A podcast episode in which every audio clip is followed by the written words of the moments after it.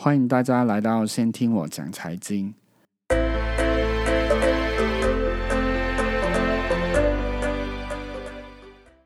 本节目所提供的资料和内容只供参考，各位在进行任何投资之前，应知行分析，考虑自己能承受风险程度，为自己投资带来的盈亏负责。好，这一集我想要先加一个呃比较突发的一点的新闻啊，因为我觉得很多台湾人可能都会往香港或者是呃到处走，然后他们都会做到。可能国泰航空或者是港龙航空，特别是如果很常去香港的朋友，其实如果你们现在以后啊疫情没有的话，你们想要去香港的话，就已经没有港龙航空这件事情了。因为之前广呃国泰其实以前就买了港龙航空，啊，然后也在昨天其实已经宣布会把港龙航空会收掉了。其实这个消息呃已经传了很久了，可是还没有呃实际上去行动。然后这最近真的，昨天就公布了嘛，把那个全球啊就会裁员大概六千个人，当中有五千人是啊香港的员工。那以去年啊国泰的跟港龙航空的呃员工的人数来算，大概是两万七千多，所以是基本上是裁了啊二十二趴的员工。其实一直在新闻在骂，或者是香港人比较不爽的是。呃，国泰航空其实在六月份的时候就拿了一笔香港政府的两百七十三亿的资金，港币的资金。然后那时候是香港政府破天荒的，就从来没有试过这样捞过立法会，然后用土地基金的钱，然后投进国泰航空里面。还有就是在呃疫情的关系，所以我们在呃香港政府在第一期啊保就业计划里面就补贴了国泰航空大概七亿元的工资。然后尽量可以把空服人员的呃就业可以保下来，也是可以把那时候快要死的国泰航空把它救回来。可是没到几个月，还是继续他们的裁员的计划，要重组。呃，我相信有一些可能香港议员啊一直在骂，在骂的地方是说，为什么要用到香港政府土地资金的钱？本来土地资金就不应该放在啊航空股里面的。呃，那时候香港的政府的解释就是说，这次的投资啊，回报率大概是百分之四到百分之七点五。然后你知道土地基金一般的现在回报率就是百分之三或三点七左右。他们那时候的借口就是说，这样投进去的回报率比较高，所以这个投资是非常的合理。然后就往后可能疫情过后啊，慢慢就会。航空业或是旅游业会比较好的，所以就呃不会有这个问题啊。就就这一次投资可以帮到他，可能撑过两年以上。可是现在就变成可能是一笔呃收不回来的钱，所以这件事情是觉得在香港的媒体或者是议员来说是觉得很吓的一件事情。我觉得这个事情会影响到的，有可能是香港的一些在机场周边的一些房子。因为有也有说过嘛，这次啊国泰航空裁员其实会增加，估计会增加香港的失业率大概百分之一左右。然后很多空服人员其实他们都会住在机场附近，就是大屿山那边东冲的。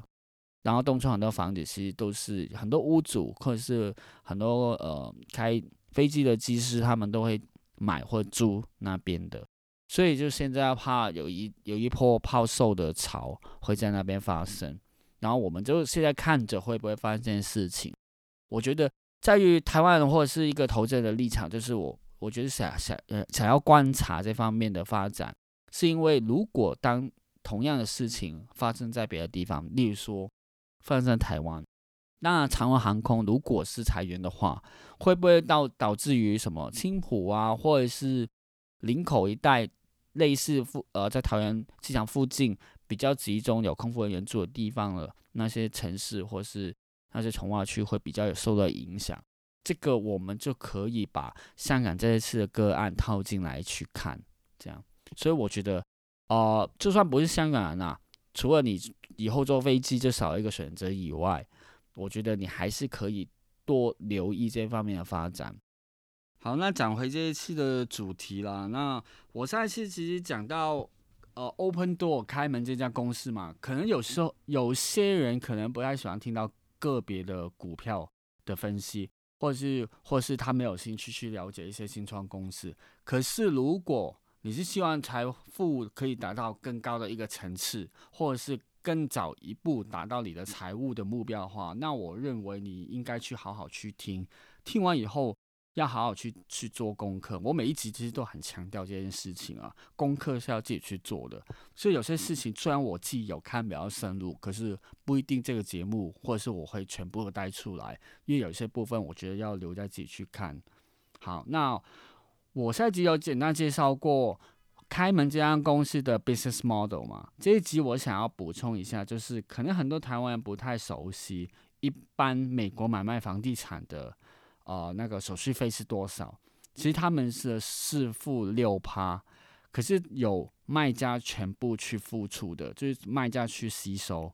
这个呃，其实台湾的房地产我也没有很熟悉这方面。可是如果以香港来说，一般就是买卖各付一趴嘛，然后就分别就是给两边的房仲。比如说我是卖方的话，我就给代表我的那个中介；如果卖方的话，就给代表卖方的那个中介这样，可是如果在美国的话，就是由卖方来哦付出六趴，三方就是有卖方直接给买方的中介，然后另外三趴就是给代表那个卖方的自己的中介了。这个是啊，不同地方行业还是有点点差异啦。手续费来说，六趴是啊蛮高的。香港是，如果香港人听到可能会觉得哇太夸张了。因为有时候香港你买房虽然写的一趴，可是有时候还是可以谈零点七五啊，或者什么都可以谈的。那以我个人来说啊，说投不投资某一个领域，我会先看一下那个市场的大小。那美国的房地产市场啊，很显然这是一个非常大的一个呃市场嘛。我们可以比较一下美国其他的市场啊，例如说二手市场、二手车的市场，它是八千四百一十一美金。然后，如果是美国食品的市场，大概是一兆美金的市场。可是，如果以美国房地产来说，是一点六兆美元的市场，是非常大的。那开门他们有没有办法拿下这个非常巨大的市场？因为有时候啊，市场很大，就代表了竞争也是非常剧烈啊。下一集我有讲到他们的 business model，就是呃商业模式嘛，就是用 AI 去估价。然后再看物况去出价，买下来，再把整个房子去整收，再卖出去。加上他们那个全 online 的服务，把房子买卖房子这个看起来非常复杂的流程啊，也很多哦文件啊手续，这个手续去简化，让人更轻松的去处理整件事情。还有就是开门，它提能提供一个一条龙的服务。包括一些买房子的人可以在 A P P 上面申请房贷等等，所以是非常的方便。特别是疫情啊，可能就不想跟人有接触，也很也不能出去嘛。其实他们的服务就很能帮助得到啊。现在特别是疫情方面的，他们从二零一四年啊六年的时间，已经有超过八万个用户透过他们的服务去买卖房。我特别值得看的事情是，他们二零一七年。只有七亿美金的营业额，可是，在二零一八年就已经有超过一倍的增长，有十八亿的美金。可是到去年二零一九年就更夸张，其实有二十四十七亿美金的增长，两年接近有七倍的增长哦。这其实你可以看出，七倍两年七倍是一个非常成长非常快速的一间公司。在他们有业务的二十一个市场里面，他们暂时只有两趴的市占率。我认识有些朋友总是认为他们上市就是为了让那个投资人跟创办人出场的时机啊，就是让他们去卖，把他们的股份啊去卖掉，然后拿回现金嘛。同时，这个过程呢，也是代表着公司有一个已经经过了一个非常非常快速的一个成长阶段。可是，在开门的数据来说，可以显示可以看得出，他们是二零二零年第一季就已经有五十亿美金的营业额。他们在上市前，这个成长的速度绝对没有比较慢，而且是更快的。因为我刚刚说过，二零二零年他们第一季就已经有五十亿美金营业额嘛，可是去年二零一九年全年才四十七亿美金，所以就是说，今年第一季其实已经超过了去年一整年的数字了。他们在第一季过后，其实预期中期的营业额会达到五百亿美金，而且会服务将拓展到一百个市场，市占率一倍的增长，涨到百分之四。好，那讲完他们的营业额，那看营业额的话，我们会有一个问题，就是他们到底赚多少？有时候你可以生意做得很大，可是因为竞争很大，所以利润很低。这个状况很常会出现。其实你看一下中国的一些新创公司，他们都会一直用一个策略，就是一直烧钱，一直烧钱，一直他们很尝试推一个概念，就是说。只要我能找到资本，我能找到钱来给我烧，我有增长，我就可以把所有的对手都赶出去这个市场。到时候我就可以垄断市场嘛。我到我垄断市场的时候，我就可以把价格再提高，那长远的利润我就可以有了。到时候我要提多高都可以。那我觉得一这个想法是非常有问题的，甚至我可以用白痴来形容啊。的确，有些公司可能会做到。在它一直烧钱，做到高的成长，或是用户有大幅的提升，到最后成为垄断这个市场的公司。可是你要想象，当你提，当你垄断了市场了，然后你想要把价钱提高嘛？可是，在自由市场底下，如果我可以进由自由进出这个市场的话，然后你的对手一些精品就会再次进入这个市场了，除非。在你烧烧钱补贴这个阶段，你把用户拉进来嘛？你能够把产品做好，有在补贴这个时候，把根据你的用户的需求做出一些跟市场有差别，或者是呃市场没办法追得上你的一些产品跟服务，你这样才是可以留得住这个用户。可是我必须讲，如果在市场上有同样的产品，你是精品，你想要后来进来。精正的话，你做的产品可能要比市场的产品好像十倍，然后其他用户才会开始用的。这个观点也不是只有我在说这个，其实，在 PayPal 创办人里面，他从一本书，他有写一本书嘛，就是叫做《从零到一》。这本书的观点就要讲到了。我觉得，如果是对创业或是对投资有兴趣的人，也是可以看一看这本书，因为真的非常的有趣。我觉得参考的价值非常的高。那我刚刚话题好像拉的远了一点点，我讲回开门的利润好了。在二零一九年，这个买卖的房子的业务，它带来的净利润只有零点六趴。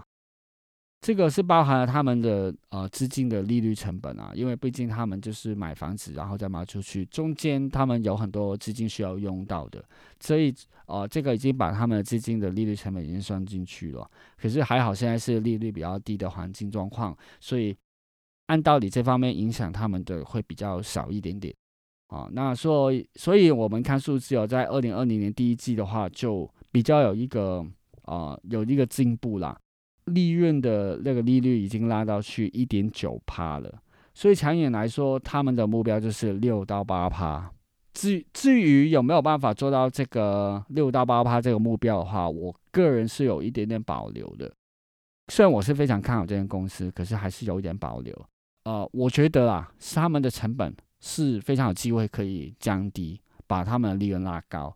因为你当你做的个案越来越多，或者是在啊，整个美国的市场开到越大的话，啊，你能找到每一个城市可以跟你合作的公司就越多，然后你的溢价空间也相对来说越高。